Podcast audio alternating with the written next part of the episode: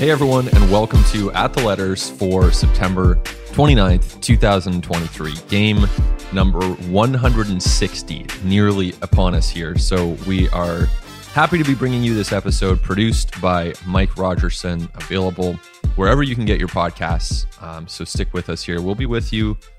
Well, we'll see how long this playoff run goes here for the Blue Jays. Uh, but Arden, it's it's been a wild ride since even since we last spoke, and I'm sure more twists and turns ahead.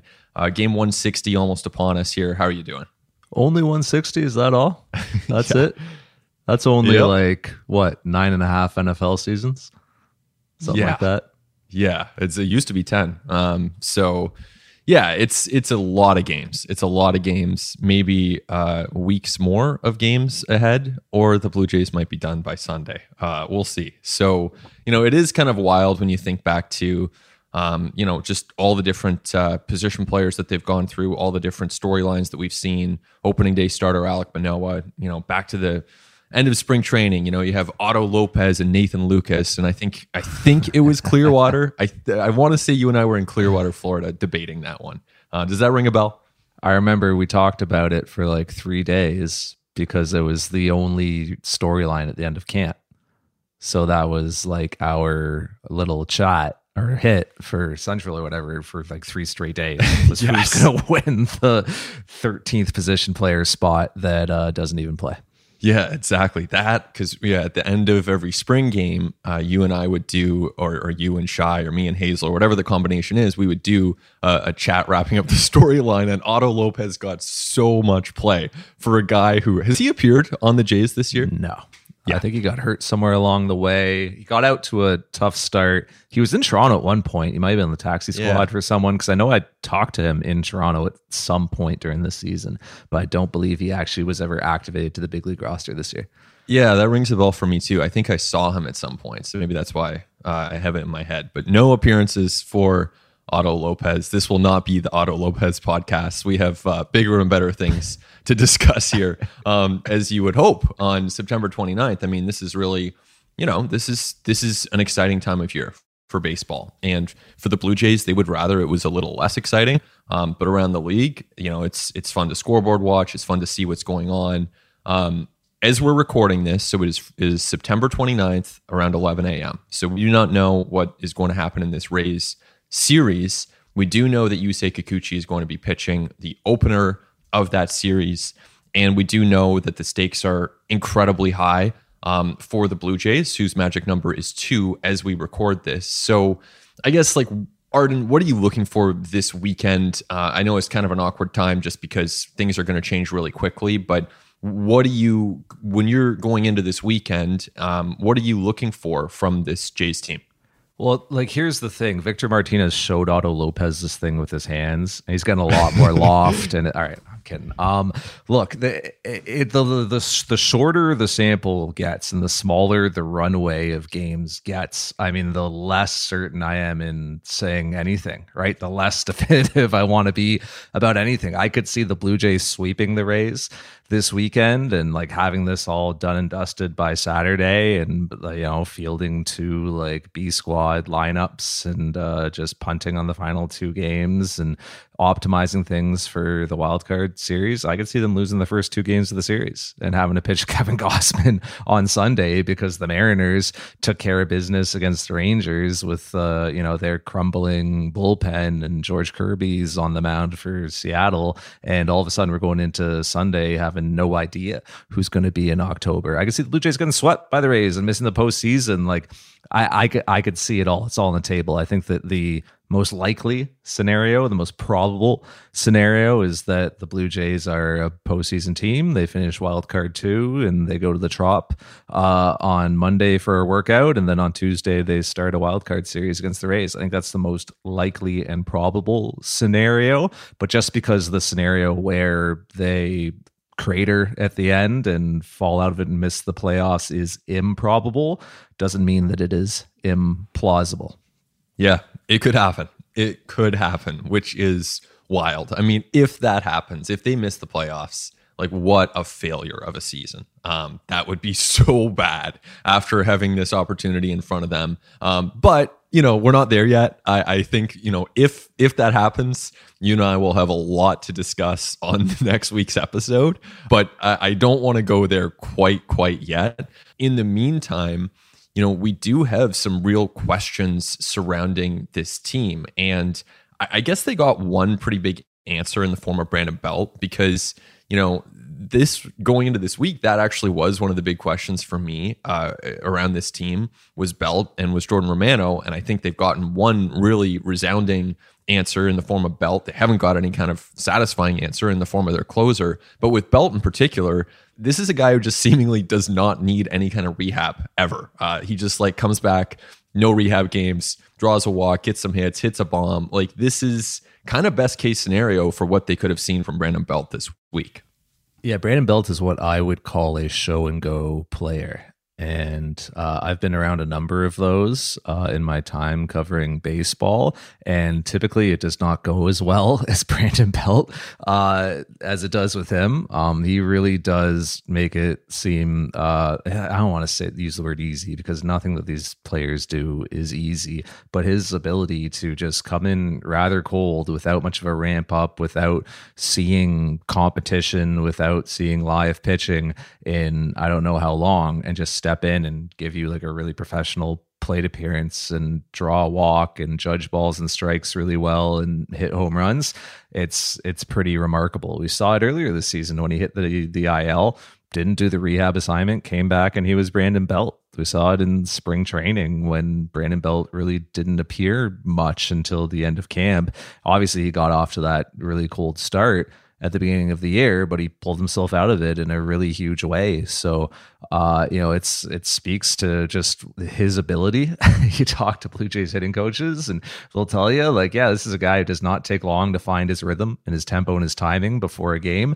There are some hitters in this league who are taking hundreds of swings before games in the batting cages, on the field, um, into the net, in the tunnel, in the dugout before their plate appearances I think Brandon Belt can take like a dozen swings before a game and say, "Yep, I found it. That's what I want. That's my feeling. I feel confident enough to go out and hit against the big league, the best, the best pitching in the world in the big leagues, and it is really hard to argue with the results."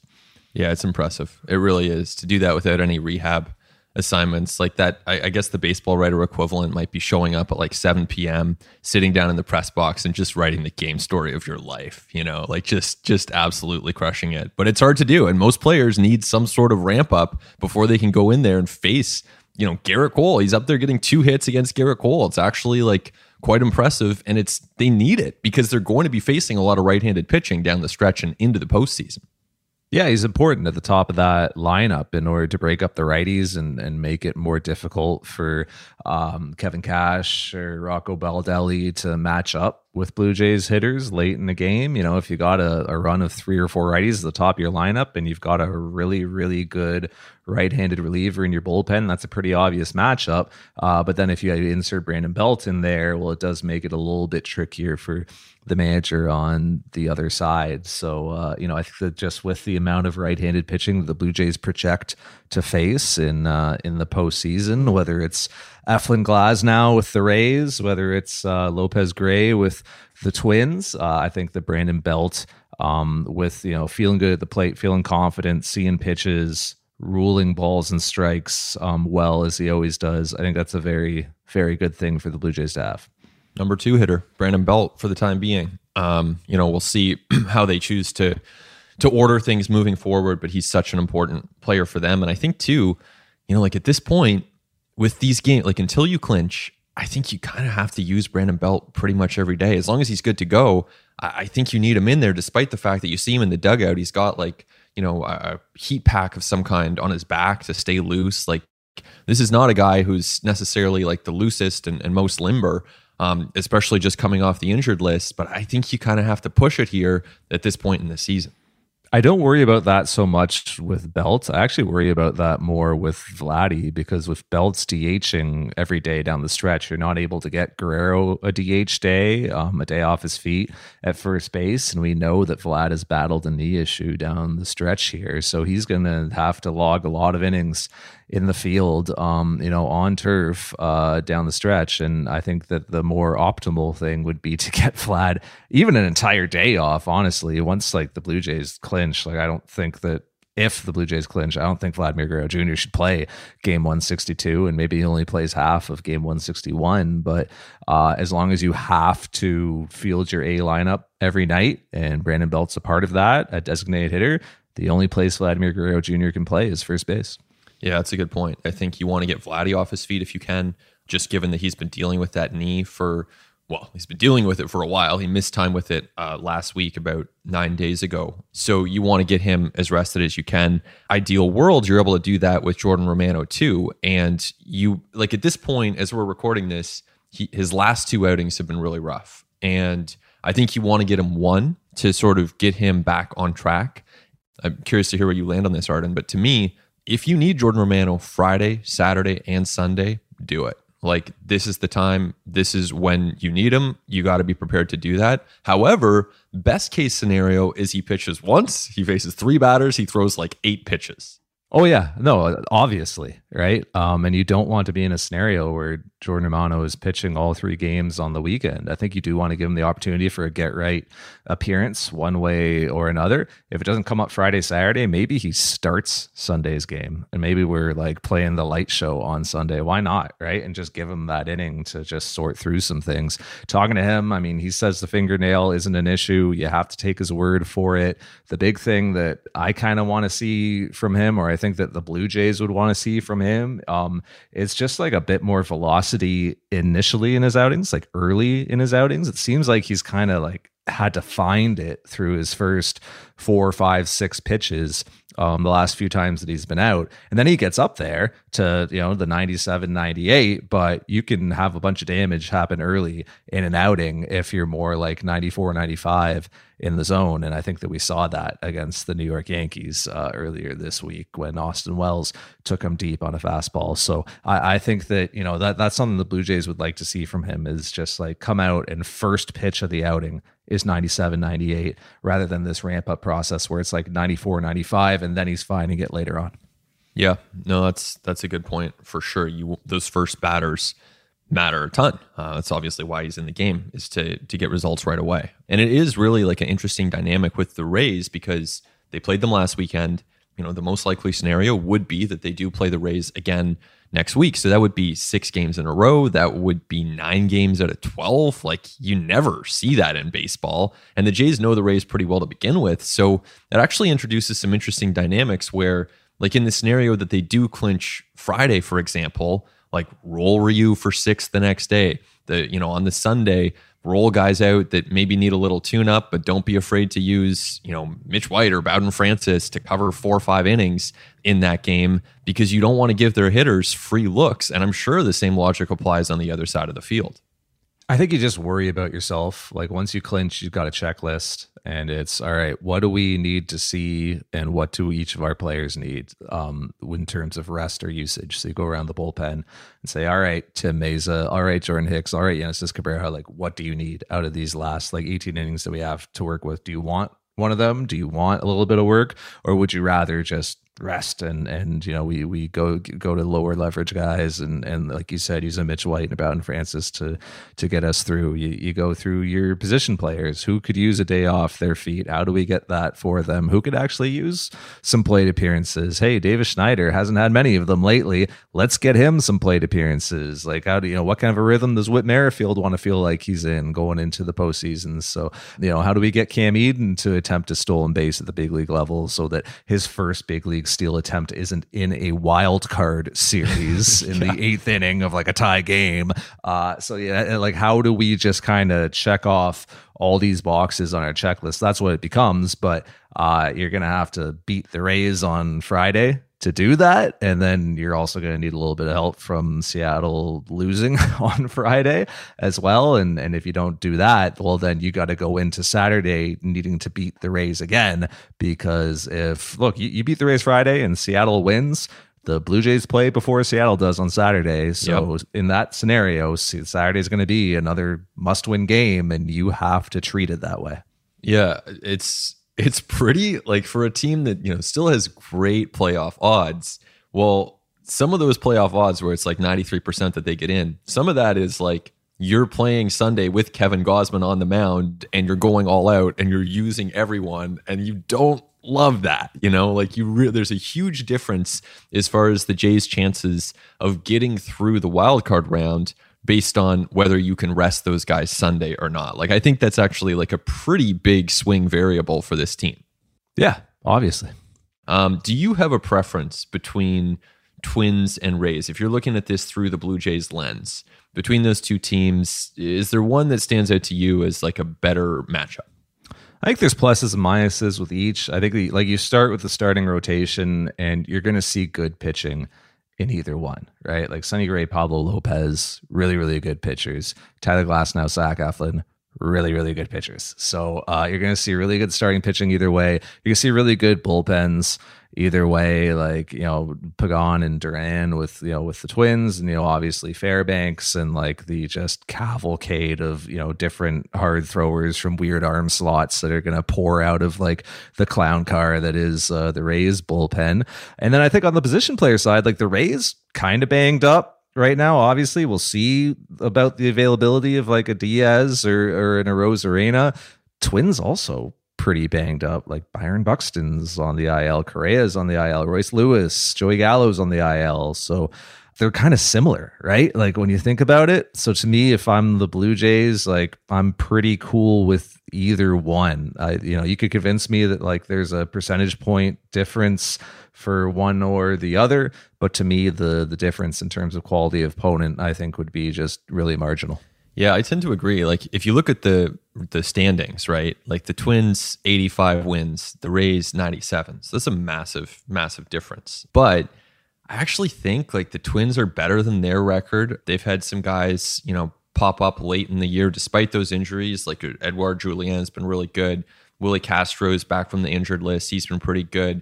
Um, you know, their pitching in a three game series is obviously going to be strong as it would be on the Tampa side as well. So I, I actually I think these teams are like not so dissimilar. Then again, if you're the Jays, you don't try to finesse it. Um, you know, to your earlier point, you don't try to set things up for one opponent or the other. You just try to get in, make sure that you're in as good a position as possible.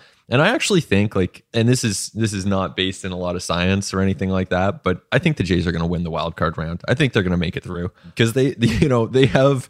It's been this weird, weird season. It's been still pretty disappointing, you know, not to have clinched by September 29th. Like they might not make it, but I actually think they're going to make it, and I think they're going to win a round based on just the the feeling from within your gut?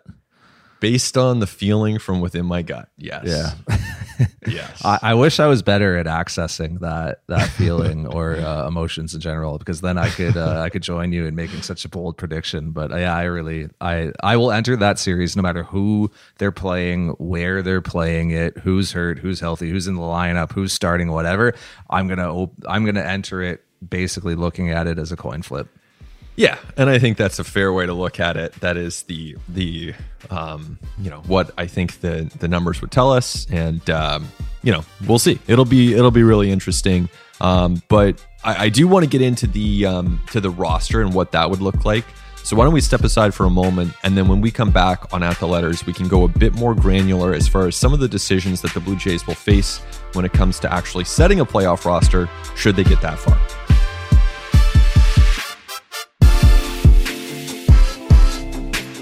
Listen to At the Letters ad free on Amazon Music, included with Prime.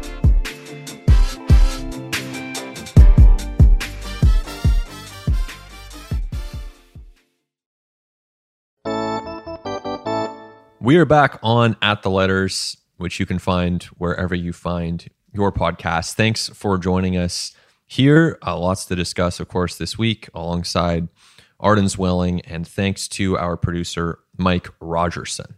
Arden, as mentioned, this is a Blue Jays team that is likely to be in the postseason. And if they advance to the postseason, they are going to have 26 roster spots at their disposal. Right now, they're operating with 28. So that means one position player and one pitcher. It actually could unfold in a couple different ways, but they're going to have to cut a couple players from their existing roster to prepare themselves for that pivotal wildcard series. So let's dive into what that could look like. I guess like in an overarching way before we get to some of those really granular decisions if you're the blue jays what how are you approaching this? What are some of the things that you're thinking about big picture when it comes to setting that roster? Well so we'll start here. Um, i don't expect danny jansen to be good to go for a wild card series. I assume you agree. Ds likely as well exactly. I think even alcs is unlikely but if they were to make it to the world series then which like there's a 10% chance of by the way. So you know it's i know it sounds like it sounds like pie in the sky but it's also like yeah it could happen. If that happens danny jansen i think could return. So i'm not adding anyone to this roster who is not currently on it. Like i'm like danny jansen's not coming back I don't think I'm putting like a Spencer Horwitz or an Ernie Clement on there. Um, I'm not adding obviously like an Alek Manoah or a Nate Pearson or like I just think we start there. So you're dealing with essentially just the 28 who are in the clubhouse on the active roster right now, and so you got to get that down to 26. I think Hyun-Jin Ryu is a pretty simple cut from that roster, uh, just because he's probably not going to be used. He's not going to start one of the three games, and he would be an awkward fit in the bullpen. You could revisit things with him for a divisional series roster, but I, I just don't think that he really has utility for you on a wild card roster. So, like, that's one cut immediately. And so now you are down to 13 pitchers. This is where you get to the decision of do you want to carry 13 pitchers and 13 position players, or do you want to carry 14 position players and 12 pitchers? 13 pitchers is the absolute maximum that you can carry. So we're already down to that 13 on the pitching side.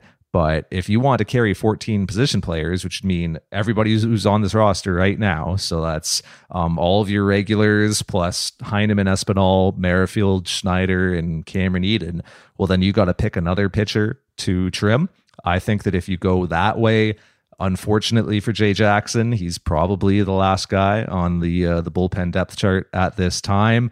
Maybe you can make a case for Trevor Richards based on recent performance, but he's been so strong for the Blue Jays, and he has a lot of um, he has a lot of experience this year in leverage. He gives you a bit of length. He's an interesting matchup against lefties if you need him in that spot with his changeup. So I think he would have a lot of utility on the roster. So if I'm trimming another pitcher, I think it's probably Jay Jackson. Then you got 12 pitchers, 14 position players. Boom, you're done.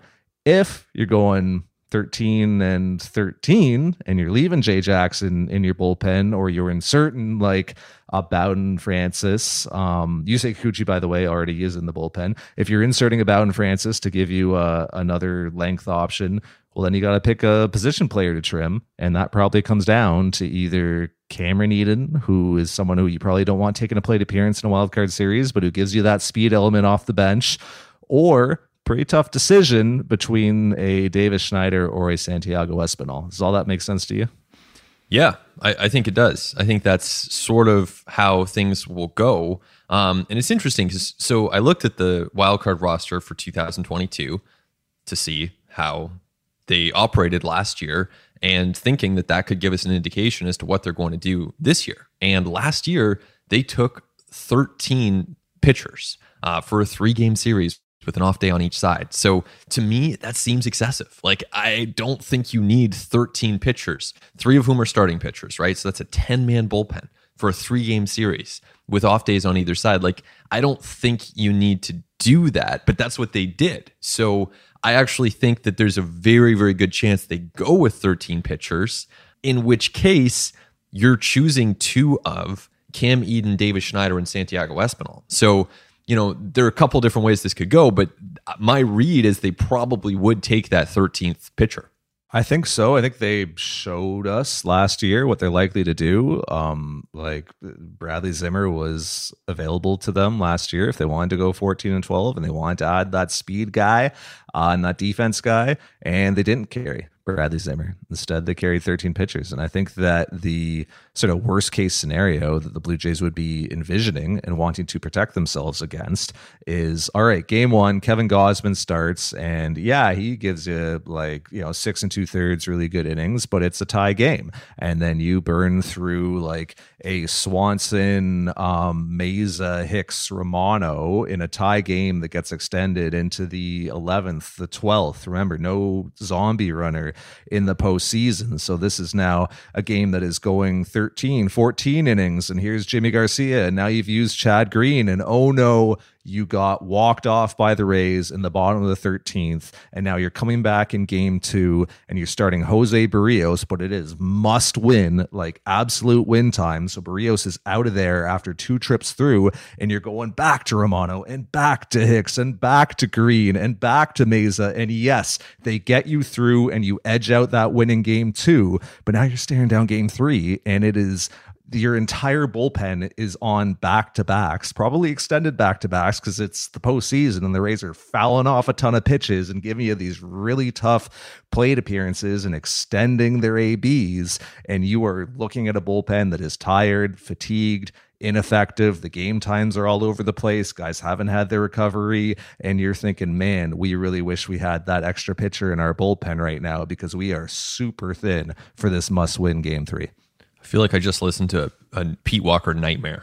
but that is what the Blue Jays would be envisioning, no? That's why they would take 13. Yeah. Yeah. And I, yeah, I agree. I agree. I think that is the scenario. And I think that is like, I think that is like Pete Walker's like fever dreams, uh, like just keeping them up at 2 a.m., uh, envisioning that sort of situation. And that's their job is to map these out. If you look at the data, obviously pitchers are not as good on back to backs. They are definitely not as good on back to back to backs, right? When I say Jordan Romano should be available three times in a row, I'm not saying that like it's plan A because it's not. You know, it's that's a bad case scenario. And and even Jimmy Garcia, think of how many times Jimmy Garcia comes out of the bullpen he puts up a couple 99s. I'm like, oh, I look down at my um, Fangraphs depth chart. I'm like, when did he last pitch? Oh, it was four days ago. You know, yep. like that's that's when you see the better stuff from these guys. Genesis Cabrera, he's coming out throwing 99. He's locating everything. Oh yeah, he hasn't pitched in three days. So I, I understand all of that points to taking another pitcher, and they're probably going to take another pitcher. But there's also like alongside that nightmare scenario, there are like the more likely scenarios where you know, Gausman gives you six, and you know, then you go something like you know Jimmy and Hicks and Romano, and you win that game. And then the next day you're losing big early, and it's Trevor Richards who pitches two innings and you know and then you're good going into game three and there's no problem so i i think they'll take 13 but it's also possible that they will look at last year and they'll say you know what like part of the reason they lost is they did not have good outfield defense and they did not have Bradley Zimmer. They did take Bradley Jr., but they did not have Bradley Zimmer on the roster. And I wonder if they say we want to have more position player options to impact things late in the game. I wonder if they've just raised the floor of their outfield defense to the point where they'd feel okay with if we have to pinch hit for Varsho in a really tough lefty matchup late in a game, like that's fine. We, we could throw Whit in left field and feel good about having Kevin Kiermaier covering more ground in center and, and George Springer still in right. Um, I get it. Like it would be nice late in a game if you really needed a speed element and say it's, uh, you know, Brandon Belt reaches uh, with a five pitch walk to lead off the inning. Boom, here's Cameron Eden, right? Or for Alejandro Kirk, boom, here's Cameron Eden. And here's somebody who, you know, Kirk hits a, a double with one out in the eighth. And you're like, geez, are we going to need like two hits to score this guy? You put in Cameron Eden. Now all you really need is a ground ball single. And that guy is going to be burning around the bases with 30 feet per second sprint speed. I get it. That's a nice to have. But it is like you you are taking a real risk if you are not including that safety net of that extra pitcher on the chance that you have extra inning games or like games where you just have to burn through a bunch of relievers for one reason or another. Remember, it's postseason. So even a Jordan Romano, if he enters an outing and he just clearly doesn't have it, You know, if the velo isn't there, or if uh, you know he walks his first two batters, he might be out of there after 12 pitches. Like you sure. might be making a move very, very quickly. We've seen this in postseasons in the past. Like you can throw out whatever the rules were, whatever the trust tree looked like over 162 in the postseason. Like you have to be that much more reactionary and decisive based on what is happening on that night, particularly in a three game wildcard series. So I, I, just think that the Blue Jays will look at it and say, we'd much rather have that added layer of protection of that 13th pitcher so that we don't get caught with our pants down in a really bad situation. Uh, okay, yeah, I, I agree with that. I agree with your assessment of what they will do. I disagree with the idea of taking that 13th pitcher. So to me, I think they should take 12. Do you have a do you have kind of a firm stance one way or the other? You sort of you can see both sides. Where do you land on that? I could see both sides. If I was the decision maker, I would take the 13th pitcher. Interesting. Okay. So I would go 12. I would go 12 arms. I think they will take 13 and sounds like you agree that 13 is is a good way to go, which totally see those those arguments. So then if they take 13 pitchers, this is where it actually gets really interesting on the position player side because on the position player side, that means that you're going to have 13 position players. And 10 of those, well, I would say 11 of those are actually locks, right? Because you have the starting nine, plus you have Tyler Heineman, plus you have Whit Merrifield. Those guys are locks, right? Locks of all locks. Yes. So then, as you as you mentioned earlier, then you're choosing two of Espinal, Davis Schneider, and Cam Eden. And and that's where it gets actually really interesting because Espinal, if they were facing a left-handed pitcher, I think we would see Espinal 100% on the roster because they really like him against lefties.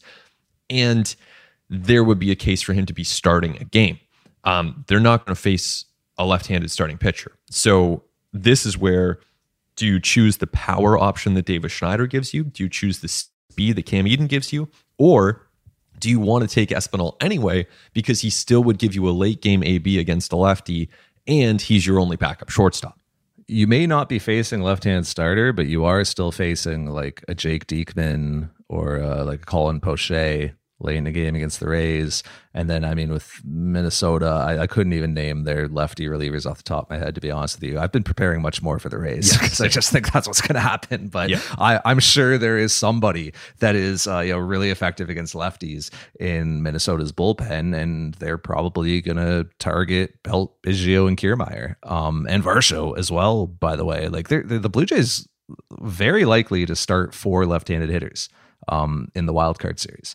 Belt, Biggio, Kiermaier, Varsho. Like those guys are all in the lineup. So the yeah. the Rays are going to be targeting those hitters with lefties, and if you really do need a hit from uh, a Kiermaier or Varsho, a late game spot, couple runners on, two outs, I think you might go to an Espinal in that situation, even a Biggio. Yeah, I know he's he's performing well mm-hmm. lately and he's had some results against lefties, but like the Blue Jays showed their hand this year with the way they used Biggio against lefties, which is that they did not use him much at all. So I think that if you're John Schneider, you're gonna want to have that Espinal option off the bench to pinch hit in those spots, as well as to cover you for infield defense. If you don't carry Espinal, your backup shortstop is a Biggio or a Chapman, and those guys are already playing positions for you in your lineup. Okay, agree with everything, but I'm going to throw a devil's advocate at you here. In the likely scenario, like Whit Merrifield is not starting; he's on the bench for the foreseeable future. So, is there not some redundancy there between Whit Merrifield and Santiago Espinal, and that you're you've got these right-handed hitting infielders, um, and Schneider? Davis Schneider gives you a bit of a different look in the sense that he can hit one out of the park. If any, if you need a three-run homer, like if it's Game Three and it's Varsho's turn up and they have Colin Poche on the mound, you need a three-run jack. Like I'm going to Davis Schneider in that situation. I'm not looking to Santiago Espinal. And I think that they're all on the roster because you're not taking Cameron Eden. Oh, right? No, no, no, no, no, no. Oh, this I, is a bridge you won't cross. no. To me, this is just my personal opinion, okay? Obviously. To me, Cam Eden has to be on the roster. Has to be. He doesn't even have a big league plate appearance, Ben. And he shouldn't get one. Yeah. But he has to be on the roster. I don't know. I would much rather take Merrifield, Schneider, and Espinal on my roster. And Wow. have those three options. I would like guys on my bench who can hit. If I'm taking look, if if I've got like 14 position players, sure, I can like have the speed specialist in there, Yeah. defense specialist, whatever. If I'm only taking 13, which is this scenario where we're going 13 pitchers, 13 position players, I'd want 13 guys who I trust to hit, who I trust to take a plate appearance because you're likely to come up with, well, you're not likely, but it's a possibility that you're going to end up in an extra inning game and you're going to have made a bunch of moves because you're playing the Rays and they're constantly countering you and constantly putting you in these difficult positions and matching up with you. I think you're going to utilize your bench. I think you're going to pinch hit a lot. And I think you're it's going to be hard to avoid having some of the guys coming off your bench taking plate appearances. And I don't know that you want the untested minor leaguer who like does not have particularly impressive offensive results at minor leagues in the minor leagues to this point in his career taking those plate appearances. Oh yeah, you definitely, definitely don't. Like you don't want Cam Eden batting. Like definitely not. Um, but I still think, um, and this wouldn't be the case on every roster or even on every version of the Blue Jays roster, but I think because Alejandro Kirk, Jansen's out. So Alejandro Kirk is starting every playoff game for this Correct. team. Like it's just you're not starting Unquestionable. Yes. Yeah. So he's starting every game. Speaking Um, of guys who you don't necessarily want taking plate appearances late in games. Yep. But Heineman might actually because of you know how it unfolds because they'll pinch run for Kirk and then Heineman will come in and then you can't pinch hit for Heineman. So Heineman might actually hit. So, but I want to correct myself because I said I want four guys on my bench who I feel good about taking plate appearances late in a playoff game. It's actually only three. It's actually only Espinal, Merrifield, and Schneider. It's only three. But because Kirk is going to play every single game, and because Belt against the right handed starters that they're going to face will also play every single game, and because those two guys are two of the worst base runners in Major League Baseball, especially Kirk, but Belt is is below average. Maybe he's not the worst in Major League Baseball, but Belt is like distinctly a below average base runner, and Kirk is is like literally among the worst. He does tons of other things well. Not trying to sit here and crap on Alejandro Kirk. He's been really, really good, but we all know he's not a good base runner. So you want to be able to have a couple of options, and I think Whit Merrifield is one of them. But I wouldn't want the other option to be Davis Schneider. Like I think the the upgrade as a pinch runner to a guy like Cam Eden, who's 53 of 57 stealing bases in the minor leagues, should get a couple shots this weekend to get that first one under his belt in the show. Like to me, Cam Eden is a huge difference maker if you're down one or if you're tied. I'd feel a lot better about my side of this if Santiago Espinal um, had shown some better base running this year. I agree. right? I agree. Because then I could just say, don't worry about it. Like Santiago Espinal's a fine base runner and he's fast, but yeah, he hasn't graded very well um, in his base running or in his sprint speed. I do think that Cam Eden would instantly be the fastest player on this team as soon as he gets the opportunity to show it. Which he really hasn't yet to this point. So that is a weapon. And like there, you know, you really just have to decide what you think kind of the the difference is there between like the you know how much faster Cam Eden would be as a pinch runner over a Heineman pinch running for Kirk or an Espinal pinch running for Belt um, or a Davis Schneider whatever however the Blue Jays would want to play that versus the the downside of like well if like the difference of Cam Eden having to take a plate appearance against a Poche or whoever it is going to be coming out of um the Rays bullpen a Diekman whoever versus having like Santiago Espinal on your roster to do that. Because you haven't actually said who you're excluding from the roster yet but I'm assuming that you are excluding Santiago Espinal in my actual scenario, I would exclude Ryu and Jay Jackson, and I would go 12 pitchers. And you still have a nine man bullpen. It's going to be okay. In the 13 and 13 world, I would exclude Espinal. And I, that wouldn't be the plan A. I would like to have Espinal. I think that there's a, a real use case for him. But in this situation, I think there's some redundancy between him and Merrifield. I would take Merrifield. I would take Davis Schneider because I think Davis Schneider could run into one and he could hit a three run homer that changes the complexion of that whole series. When's the last time Santiago Espinal had a plate appearance for the Blue Jays? Is my question. It's Friday? like- right? It's been like a week since he's even seen a live pitch. It's been somewhat similar for Davis Schneider, although I think he's had like a pinch hit here and there. He played Saturday. Um, yeah, he played Saturday, right? So like the Blue Jays really aren't using either of those guys at all. They definitely aren't using Espinal at all. And they look, they've been facing a ton of right-handed starters, and Cavan Biggio's been giving you something. And so they there there hasn't really been a spot for Espinal, but I wonder how that plays into it as well. The fact that Espinal would be like really, really cold coming off the bench in the postseason. Yeah. Like he hasn't seen a live pitch in a week. Uh, you know, I assume we'll get something this weekend if the Blue Jays are able to clinch. But if they aren't, and if Sunday's a must win, well, then you might have a scenario where Espinal is going into the wild card series like a week and a half without actually seeing a live pitcher. Oh yeah. I mean, and let's say that his time to shine comes up on Thursday. That would be a day shy of two weeks between plate appearances. So, you know, all of that points to, you know, as we've touched on already, like clinch as soon as possible. And it's not like they're not trying, but, you know, clinch early because then you can get these guys in there. You can get a Davis Schneider and an Espinal some at bats to the point that they're not going in there cold in the biggest moment of their professional careers. This is where the games that the Blue Jays coughed up to the Mariners repeatedly this year, um, the four game sweep against the Rangers earlier this this month. This is where this is really biting you because you have just one more of those wins.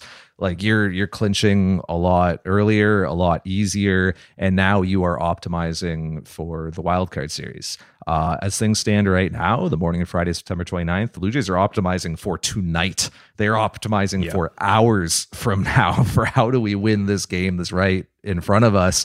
I think they would feel a lot better about their options. I think a lot of these decisions would be a lot easier to make if the Blue Jays were in a position where they had clinched even just going into the weekend or uh, if you're if you're popping champagne on Thursday and you know that you've got these final 3 games to figure some things out, I think that would make uh, life a lot easier. But the Blue Jays didn't win a game against Texas earlier this month, and they coughed up those leads to the Mariners in their series with with Seattle, and they didn't play Baltimore well enough earlier this season. They dropped their first what was it seven straight to the Red Sox this season. This is where those early season losses are really hurting the Blue Jays.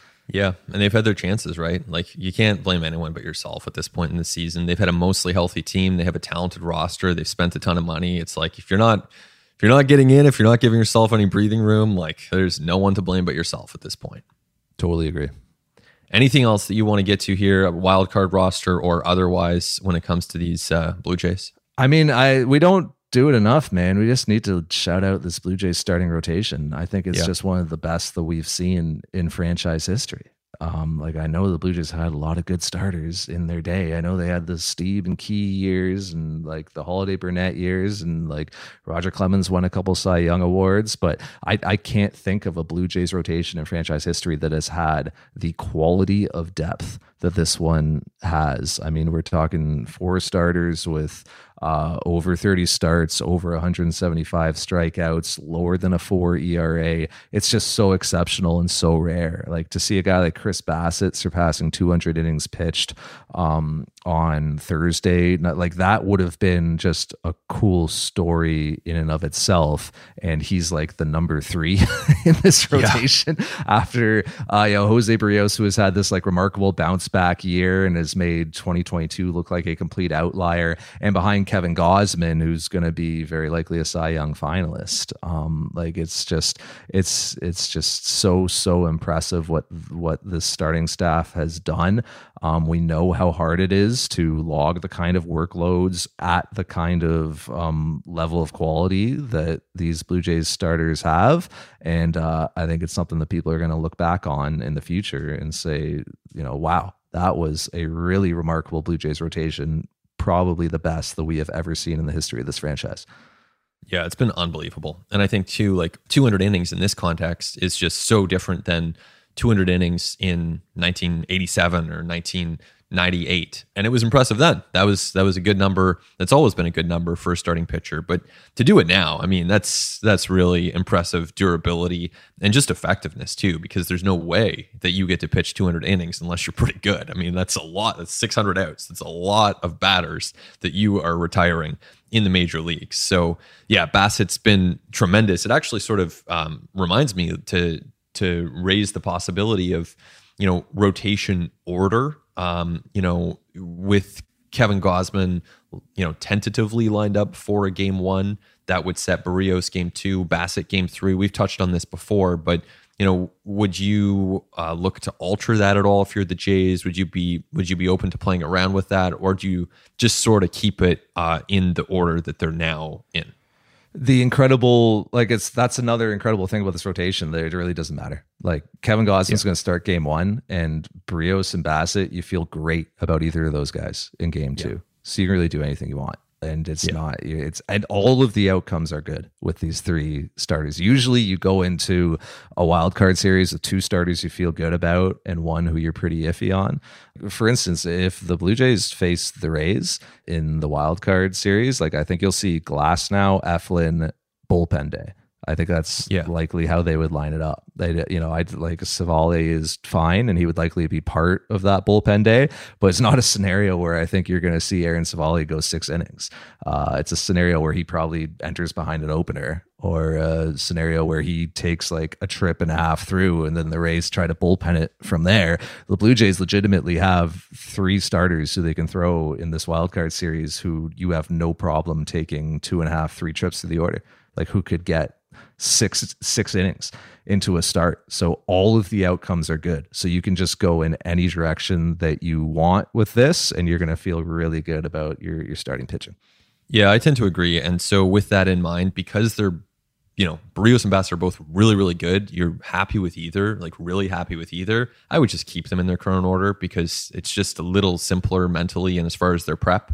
Um, so that would be my thought. But here's a let me throw one last take at you here before we uh, before we step aside. If they have to use Gausman on Sunday to get into the postseason and they make it and that works, then you're going, let's say for argument's sake, it's Berrios Bassitt, games one and two. My game three starter in that situation, none other than Yimi Garcia. Yeah, it might be Trevor Richards for me, but yeah. it's it's not Yusei Kikuchi. No. No. Yeah. And again, Yusei would pitch in that game.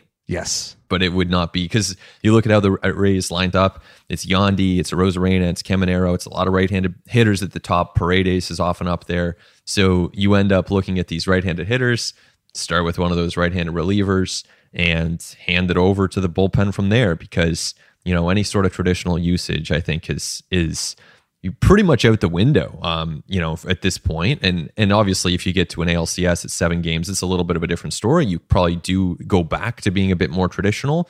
But if you're in a one game, three game series, like just do what it takes to win. Yeah. The other thing that impacts it is how you used your bullpen in the first two games how many innings he had to cover, who had to pitch a lot, like what the pitch counts are. Um, so like that would impact it as well. But yeah, I'm in if if I don't have Gausman for this series, and who knows, like maybe Gausman would be available for a short outing on right. Thursday. Maybe he's the opener. Maybe, right? Like I I haven't even allowed my mind to go down that road. Actually, yeah, because that that would be three days rest. Uh, honestly, like he he probably would be available in some capacity and they probably should use him in some capacity. Yeah, it's that push pull of like this is a must win game. Do we use our best starter for however much we can get from him, even though that's going to compromise his ability to come back early in a divisional series where we could yeah. be three games and out? Right? Or yeah. do we feel good enough about the rest of our staff that we can win this third game and have Kevin Kevin Gausman ready to start game one of a divisional series and hopefully put ourselves in a really good position there? Um, there's like a lot of per- they really got to win this weekend. Eh? they really like they got to they got to win before Sunday because if you win before Sunday, then this then some of those questions fade away. Yeah, they really needed to win like the game they coughed up in May. Ben. Like, yeah. you know, they really needed to win one of those ones against Seattle that I keep going back to because those was like there's just so many heartbreakers in those games. I mean, you know, Jordan Romano really needed to not like give up a couple bombs to um, Alex Verdugo, you know, that changed games, right? Like I just yeah. there's there's um but I, I, every team is gonna have a million things like that throughout their season that could have gone another way. Um, but yeah, for you know, the, for the Blue Jays, like they they should have been in a position where they knew their playoff fate long before this weekend and weren't, as we sit here right now, dealing with the uncertainty of are we going to beat the Rays? Is Seattle or Texas going to help us out elsewhere? They're playing on the West Coast, so we don't even know when we play the Rays, like how those things went. Uh, it's it's the, the circumstances are really unideal for for the Blue yeah. Jays right now. Being on the West Coast is a low key slight advantage Yes, in in more ways yeah. than one. Can I also say final thought as I'm shouting things out because it's the end of the season, right? So we kind of have a better yep. idea of just what this team was and just how things played out. Um, Blue Jays defense just so so exceptional, so good. Yep. Um, seemingly, honestly, like getting better as the season goes on. Like Blue Jays haven't committed an error in something like ten games. Um, they have the like second fewest errors across MLB since the All Star break. Uh, they've set a franchise uh, record for the most error free games in a season. Um, and like errors are a terrible measure of defense. They're a really dumb stat when you think about it. But we could break this down via outs above average. We can look at defensive runs saved. I mean, the Blue Jays have led MLB in defensive run saves, like lapped MLB um, for some time now. Uh, you know, their center field defense by DRS, by OAA, whatever you like, is elite. I mean, Varsho, Kiermaier, like these guys are right at the top of the leaderboards for outfield DRS. Alejandro Kirk ranks very, very well as a catcher behind the plate by his blocking, by his receiving. Um, you know, Matt Chapman hasn't had a Matt Chapman esque season defensively, but still ranks very well among third basemen. And quietly, Bo Bichette has not committed an error in 50 games. He has wow. been um, someone who, via the advanced metrics, like grades out as just an average MLB shortstop. But that like tells you he's actually come a long way because he was significantly below average via advanced metrics in previous seasons and the eye test would tell you that he is just a lot more confident short a lot more fluid um, a lot more dependable than he's been in recent years. And oh by the way Cavan Biggio makes like this highlight reel diving play at a different position every night. So I, I do think that we need to acknowledge that the Blue Jays have been just a tremendous defensive team. Oh yeah, and I think like you know on Bo, calling him an average defensive shortstop sounds backhanded, but like it's really quite a compliment. If you were an average F1 driver, you're an amazing driver, you know? Like he's come a long way. He's a very, very good defensive shortstop against the best in the world. Biggio has played the best defense I've ever seen him play. It's not even close. Kirk has been great defensively, not only with the strikes at the bottom of the zone that Aaron Boone loves so much, but also picking off runners, um, making little uh, plays out in front of the plate on bunts. Like he's been tremendous, both offensively and defensively, actually. So when it comes to the keeping runs off the board, can't say enough about this Blue Jays team. They are really, really good at that. And uh, yeah, if they run into a few in the playoffs, then who knows? We might uh, we might be talking about this team for a few more weeks. Yeah, I think that with Bo, just go back and read every report on him out of the draft and as a minor leaguer and as, you know, the kind of industries started gathering data on him. And every single report would say, yeah, really good, like bat to ball, aggressive play to port approach, you know, some power in there, but probably a second baseman maybe even a corner outfielder, not someone who's likely to stick it short. So for Bo to get himself to like a place where he's an MLB average shortstop, like an average shortstop at the highest level of baseball playing every single day is actually really impressive and actually tells you he's come a very long way from where he was even just a year or two ago. I don't think that he's ever going to be like Dansby Swanson out there or, you know, name your elite MLB defender. But to even just be an average shortstop, like capable of playing the position every single day and, you know, making plays there um, the way that he has, it's huge. Like it's that is massive improvement for him over the course of his career. It's one of many reasons that like Bo Bichette in um, a couple years time is going to sign a contract, whether it's an extension with the Blue Jays or a free agent contract with the Blue Jays or with one of 29 other teams that is in excess of 300 million dollars. Like that is the caliber of player that he is. Yeah, great player, great player. The Jays in a good position here with him and Vlad for two years plus. Uh, three to 26 games, three to 25 games, depending on how this unfolds. So you got to make the most of this chance with these guys, right? You only get so many uh, years with these players performing the way they are. You know, the Jays still have a chance for a real run here. So we'll see if they can do it. Last call here, Arden. that well, you just reminded me of something.